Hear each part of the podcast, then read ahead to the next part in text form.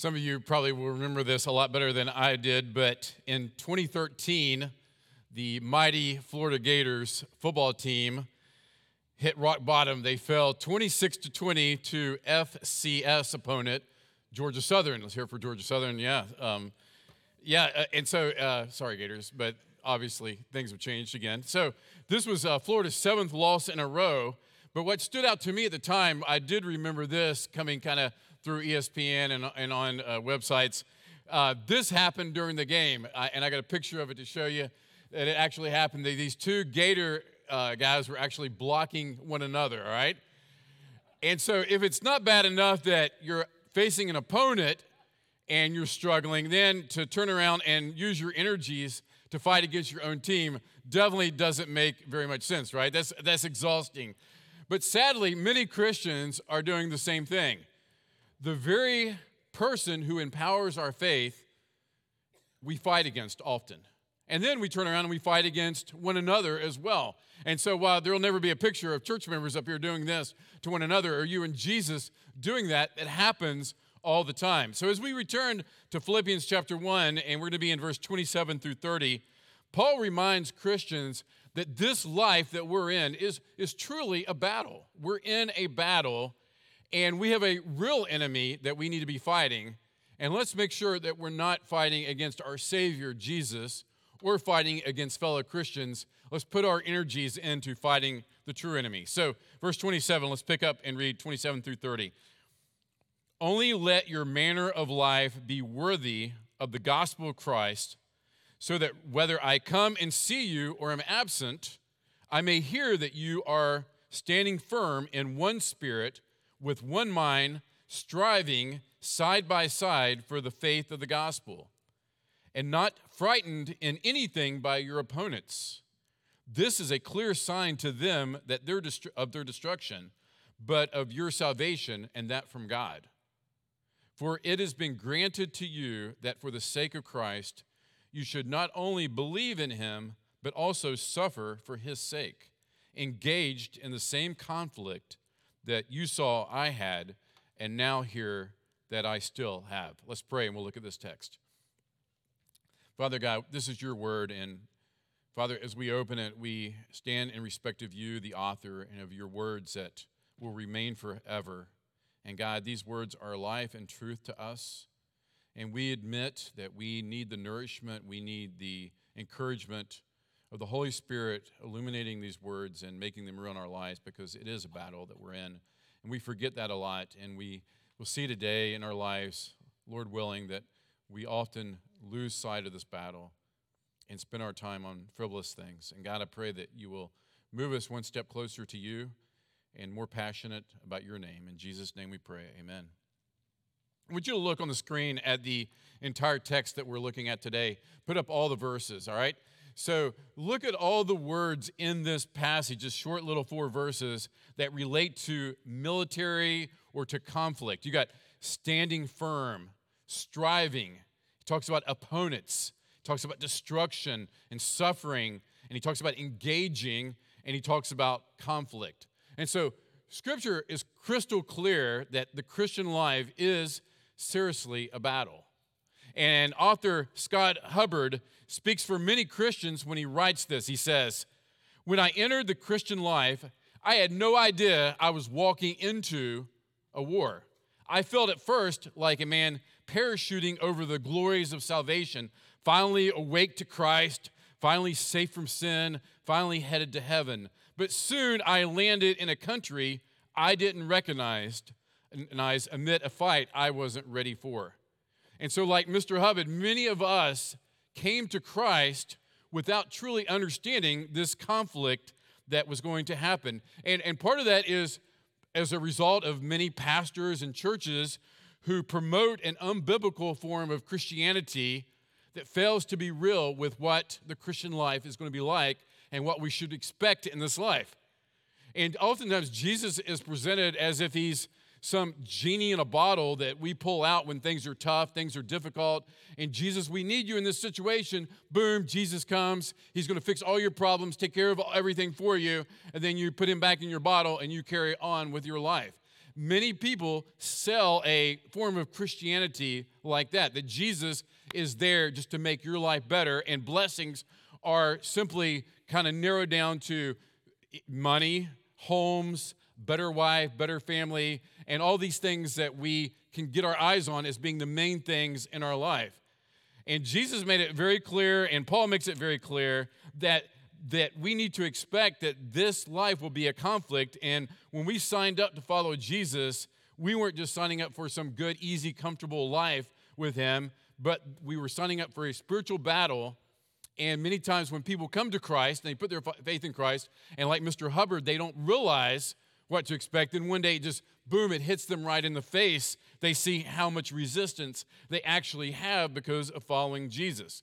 The early Christians, as Paul's writing this book and this letter to this church at Philippi, there's no question in their mind. They know the risk of putting your faith in Jesus.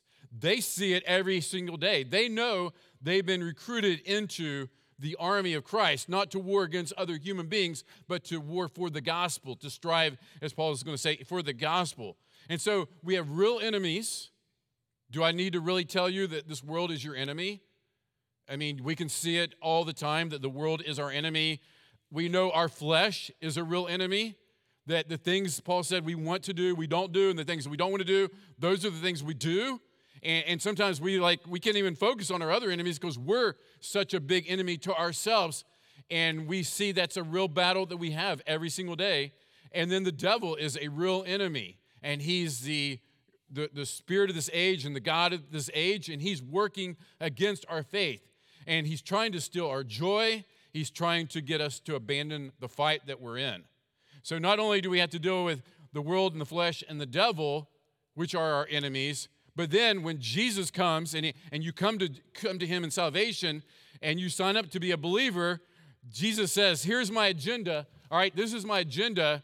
And sadly, the person maybe who communicated it to you or you forgot, you're like, I got heaven. I got life eternal, right?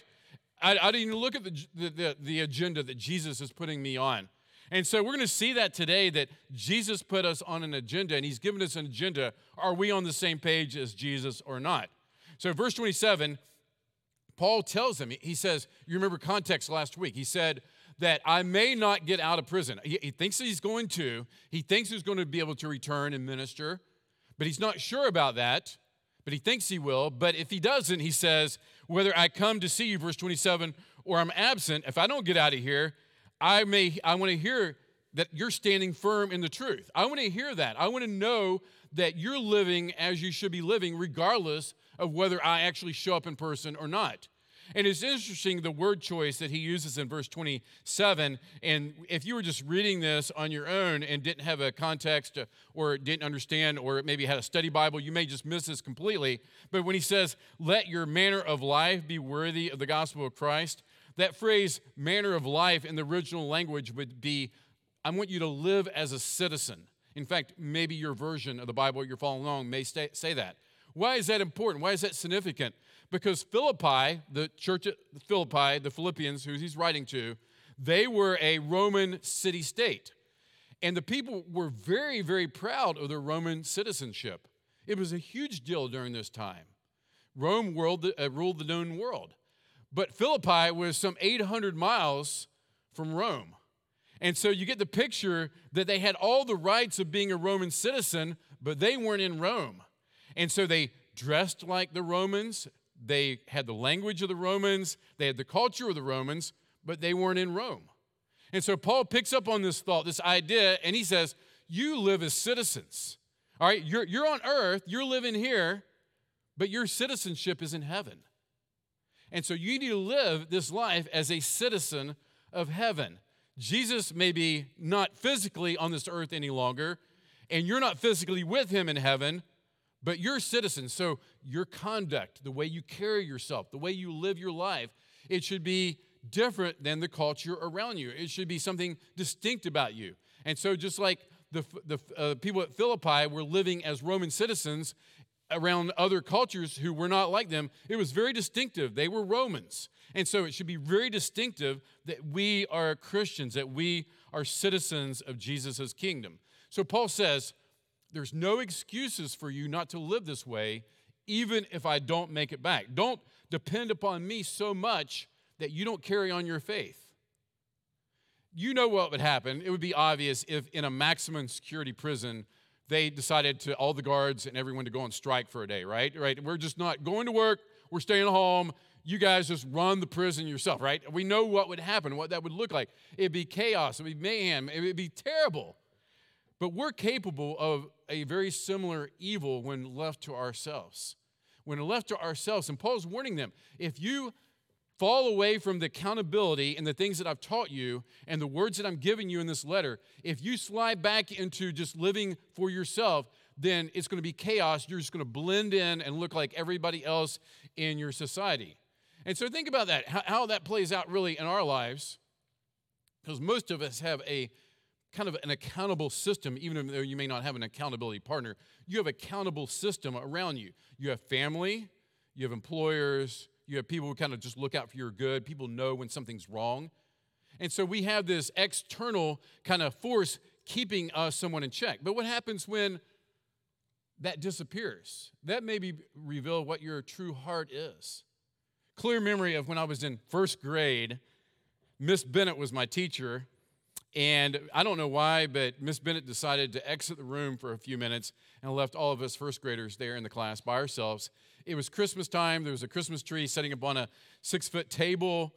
And all of a sudden, and this is no joke, I'm not trying to paint myself as the hero here, but it was just the truth. I was like shocked by all of a sudden these kids started getting up and running wild and going crazy. And one kid even jumped up on the Christmas tree. Well, the Christmas tree fell over, boom, and the floor, you know, all the bulbs and the decorations were everywhere. And I panicked. I freaked out. I'm like, I'm getting out of here. And I went to the bathroom. We had a bathroom connected to the classroom. And just in a second, the teacher opened the bathroom door. Literally, back in the days when they could do this, I remember her just grabbing me and just pulling me back in class. And I think she thought I was the guilty party because I ran away. I had nothing to do with it. But it was a good reminder that when we don't have accountability in our lives, sometimes we just default to whatever we want to do. We do it, right? So how does that apply to you and I? When you're away from your support system, when you're off on a business trip, when you're away from your Christian friends, what's your life look like at that point?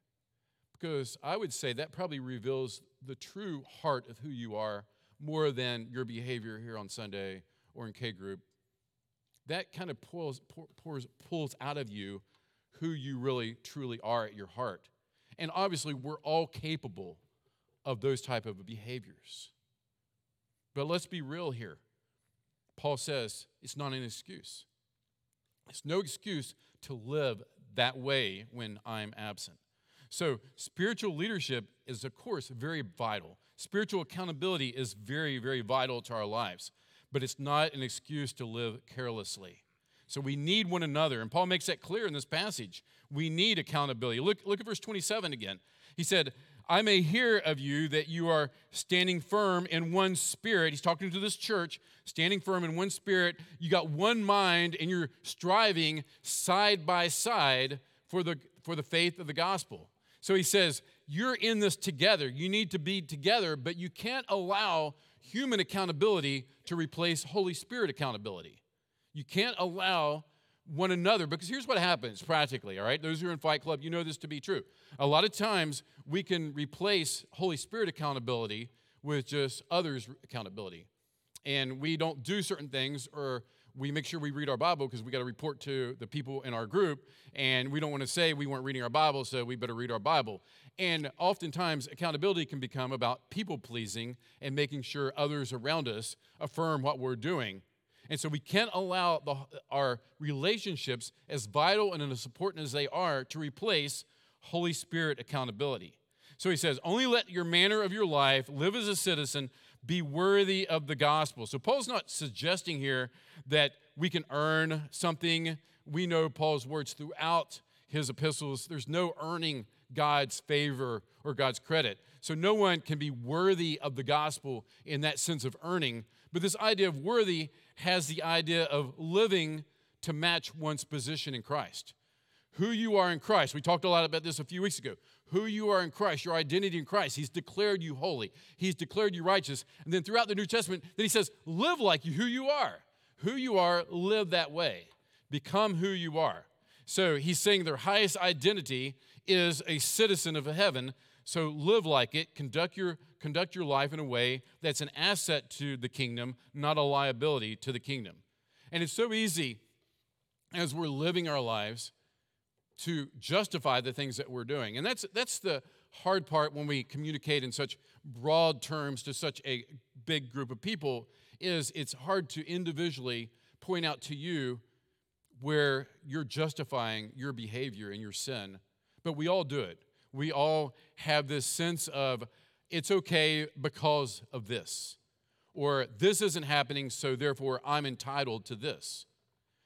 And it can be really small or it can be really big. I was trying to think of a personal illustration of this. Back when I was in my early 20s, the employer I had at that point asked us to work a golf tournament. This was down in Tallahassee. Asked us to work a golf tournament. And they used to have a Nike Pro-Am at Golden Eagle. And so we were required, and I'm pretty sure it was on a Saturday, but it could have been a Friday, we had to go out and we had to work this tournament. But we had a meeting over in the Killarin area at the golf course there to kind of prepare and know what our jobs were and so on. So I went to this meeting, and some of the other people who work with me, but people from all over the city were there to volunteer. And the guy said, okay, to work the tournament, you need one of these shirts, all right, Nike tour shirts. And he said, they're $25. So at the end, you can pick up a shirt, drop off your check. And I thought, I'm doing them a favor. I'm working this tournament. I'm volunteering my time away from my family. And now I have to write a check for $25 for a shirt. And so, all right, your pastor here, all right? Before I was pastor, I just walked by the table. I picked up my shirt while other people were writing their checks, and I left and walked away. I justified my sin. I justified stealing. You have examples in your life the same way as I do. There's things that you're doing that you're unwilling to listen to the convicting ministry of the Holy Spirit and to live in a way that's honoring to the gospel and worthy of the gospel. And this isn't just for individuals. Paul's writing this to a church. And so Grace Church, we need to have a reputation that we're living worthy of the gospel. Look what Paul says in verse 27 again. He says, I desire to hear that you're standing firm. So Paul's away from them, but he's desiring that he wants to hear about what they're doing. Paul expects that the impact of a church who's living worthy of the gospel would be known far and wide, 800 miles away if Paul's in Rome. So their reputation for doing good and making a difference should be making its way around and getting people to know what's happening here. And so that should be our desire as well.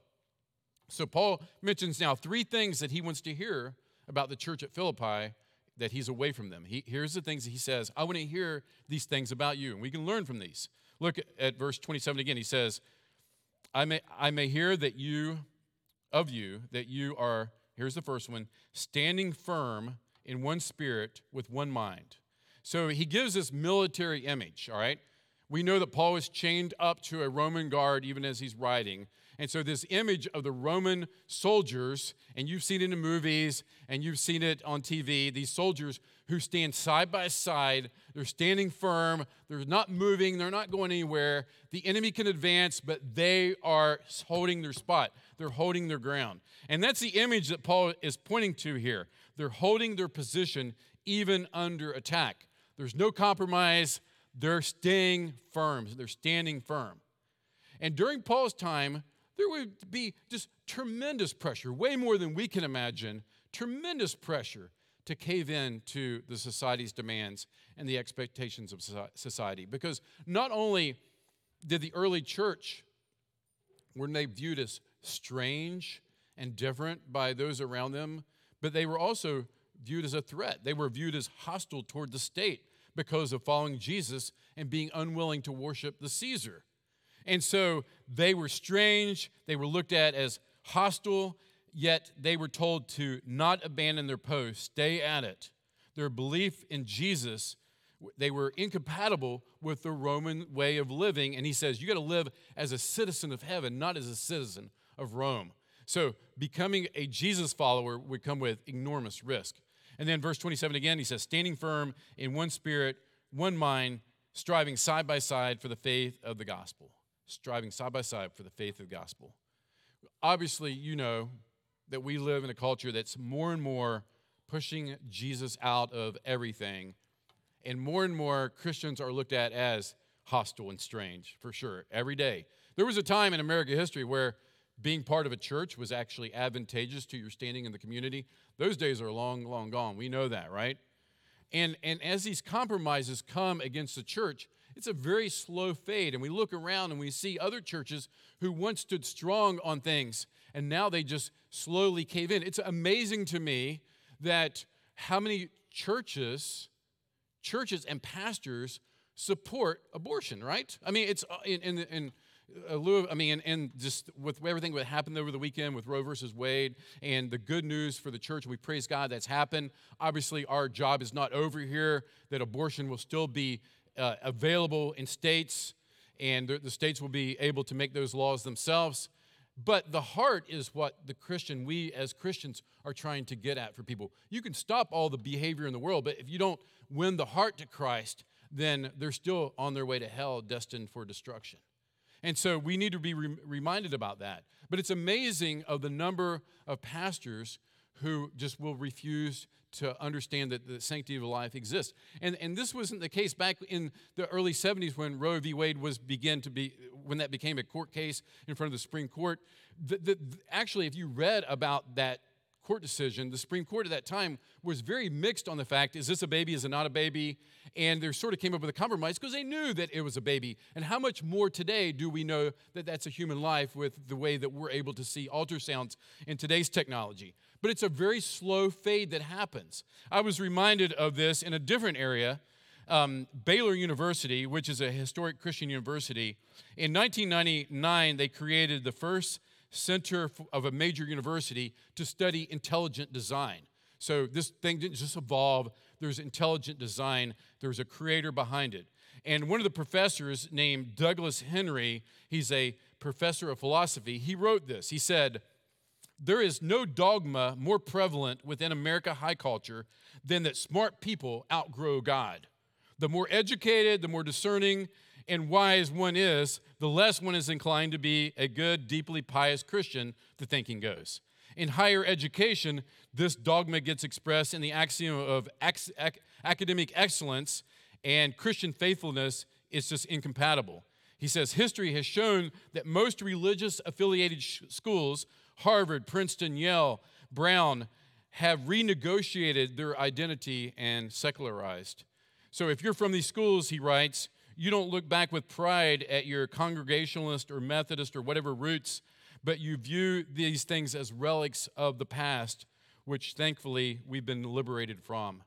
And so this is where we live, right? We live in a society that discounts Christianity, and they think you're strange. They think you're unusual, and eventually you're going to be viewed as hostile toward the state.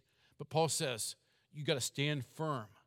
And he says, the second thing, he says, you got to keep striving for the gospel. Verse 27, I may hear that you are standing firm in one spirit, with one mind, striving side by side for the faith of the gospel. This word strive is a very athletic word, and it has this picture of effort and discipline and endurance. And so Paul is saying, as we strive for the gospel, know that it's going to be difficult. It's not something that just comes easy.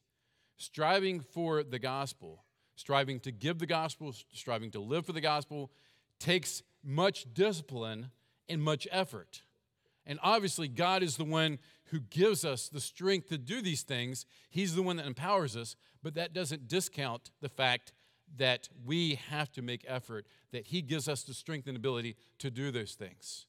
And so Paul had in mind here just spreading the faith of the gospel, spreading the faith. And as Charles mentioned, as Tommy alluded to, I mean, this takes money. It does. It takes money to do ministry. And it takes money in a time where the economics seem to be turning down and the economy is getting maybe a little tight and all our bills have gone up, right? It's easy to forget what we're here for and the reason why we exist in the first place, which is for Jesus Christ, his renown, his glory, and begin to say, I've got to guard my stuff more and I got to contribute less because it's impacting my bottom line.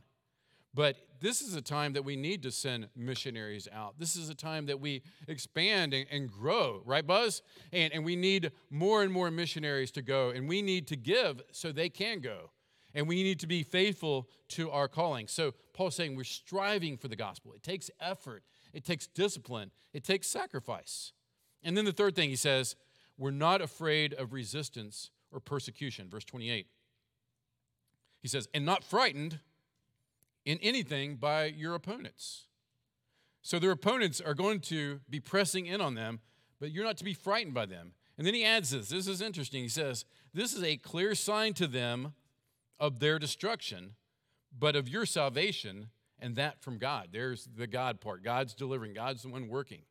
So the opponents, I think what he's getting at, they're going to see the Christians' joy even under fire, under duress, under persecution. They're going to see that, and they're going to know something is different or someone is different because that someone is Jesus working in their life. And it can only be explained by coming from something beyond themselves because we don't naturally, there's no way we naturally want to be given persecution, involved in persecution for our faith. It doesn't come natural. Nobody says, I desire that.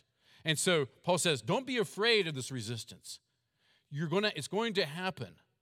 You're going to be ostracized. You're going to be avoided. You're going to be looked at as being out of touch with the world. Your image, your reputation are going to be tarnished. And honestly, I think in some of our lifetimes, that even possibly our livelihoods could be threatened because of our faith. That's what was happening in Paul's day. That was what was happening in Philippi.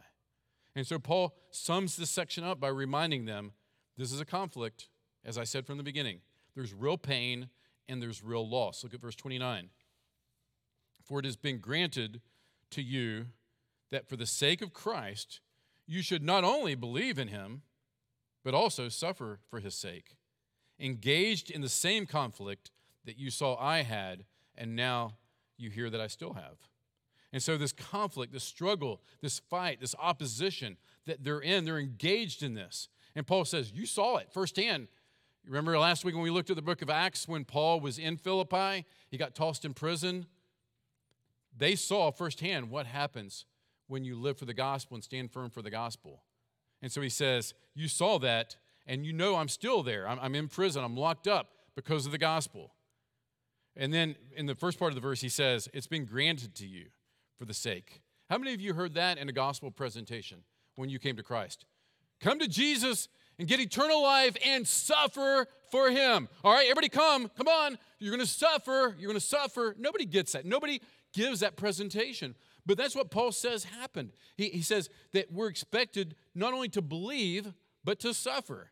And in fact, this was the same for Paul as well. Back in Acts chapter 9, when Paul had his road to Damascus experience, and that he saw Jesus, heard from Jesus, saw the bright light, he was blinded. Then God reached out to Ananias to go to Paul and to restore his sight and to speak to him and prophesy to him. And this is what it says in Acts chapter 9, verse 15 and 16.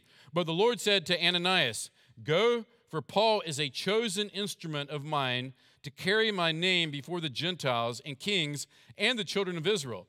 For I will show him how much he must suffer for the sake of my name. So Paul knew right out of the gate that was part of the deal. But sadly, contrast that to the American way of giving the gospel, which is Jesus will fix everything for you. He's going to bless you so much and fix everything for you. And you see, that's the danger where we're not on the agenda page of Jesus. Because then we go into it with this expectation. Man, I just get my family back in church, and my kids are just going to all of a sudden start acting right. They're going to be perfect, so let's go back to church. Come on, we're going back to church to fix our family. Marriage is tough. We got to go to church, and that'll fix our marriage. Because we turn Jesus into a genie in the bottle where it's about him fixing our lives versus us signing up that I'm giving my life for the sake of the gospel. And I will tell you, husband and wife, parent, that your kids more than anything else, need to see you living that way for the sake of the gospel. Then they'll see that you're real.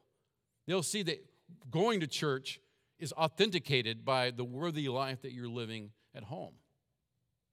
Otherwise, they're going to look and say, what's this? Just another phase we're going through. Nothing will change. So where's your passion? Where's your heart? And so here's the head application. Living for Jesus is a battle. It's a battle. You got to tell yourself that every single day when you walk out the door. And that's why I advocate every day starting in the Word, because every day in the Word, you're going to be reminded about that. And then our heart application is, are you striving for Jesus or are you striving against Jesus? Because Paul said it's been granted to us. It's been given to us the privilege of suffering for the sake of Christ. So this is not like all of a sudden something happens and God says, oh, I didn't really see that coming. God orchestrates these things in our lives. The suffering, the struggles, the ridicule, the funny looks, the not being invited out with the rest of the class, standing firm on a college campus and not being invited to where the other guys in your dorm are going. Those are orchestrated by God. They're not just happenstance. They're orchestrated by Him. He's granted us the privilege. You know why? Why does He allow that? Why does He cause that? Here's why. I'll quote from New Morning Mercies. This was probably a month ago, one of my favorite days. It says, the normal person simply doesn't esteem the spiritual value of hardship. Because of this, it tends to be difficult for us to stay on God's agenda page. If our goal for our lives is temporal personal happiness, whatever our definition of that may be, then we're going to live in a street-level agenda conflict with our Savior, no matter what our confessional theology may be. You see, from day one, God's communicated His purpose to you and I as Christians. What is that purpose? That we become more like Jesus Christ. And as much as our flesh would desire that happens, sitting under an umbrella at the beach, sipping on a pina colada, that's just not the way it happens. It happens when we're put under the fires and the pressures of temptations, of persecution. And through that, we become more and more like Jesus and look more and more like Jesus. And we especially look like Him because He went to the cross. He was our example, that He suffered as an example for us. And so there should be no surprise what we signed up for. And so our hands application is this. I'm asking you to pray daily for the insight-giving, illuminating, and convicting ministry of the Holy Spirit. Pray daily for the insight-giving, illuminating, and convicting ministry of the Holy Spirit in your life. Because otherwise we'll never, ever be on the same agenda as God. Christ-likeness will be an afterthought because He's much better for us as a genie in the bottle. So what's it going to be? Will you dedicate your time in the mornings to say, I want your word, I want to know your truth, and I want the Holy Spirit to show me. Point to me my sin. Show me where I'm failing and falling. Show me where I'm being a selfish dad, where I'm being a bad parent, where all I'm trying to do is just get behavior to change, but I'm not taking the time and effort to speak to the heart of my kids. Show me at work where I tend to be away from my accountable system, and then my heart comes out to show who I really am. God, I want to change that. I want that to change. Holy Spirit, show me those things, and then give me the strength through your word to correct those so I can be more like Jesus every single day. Let's pray.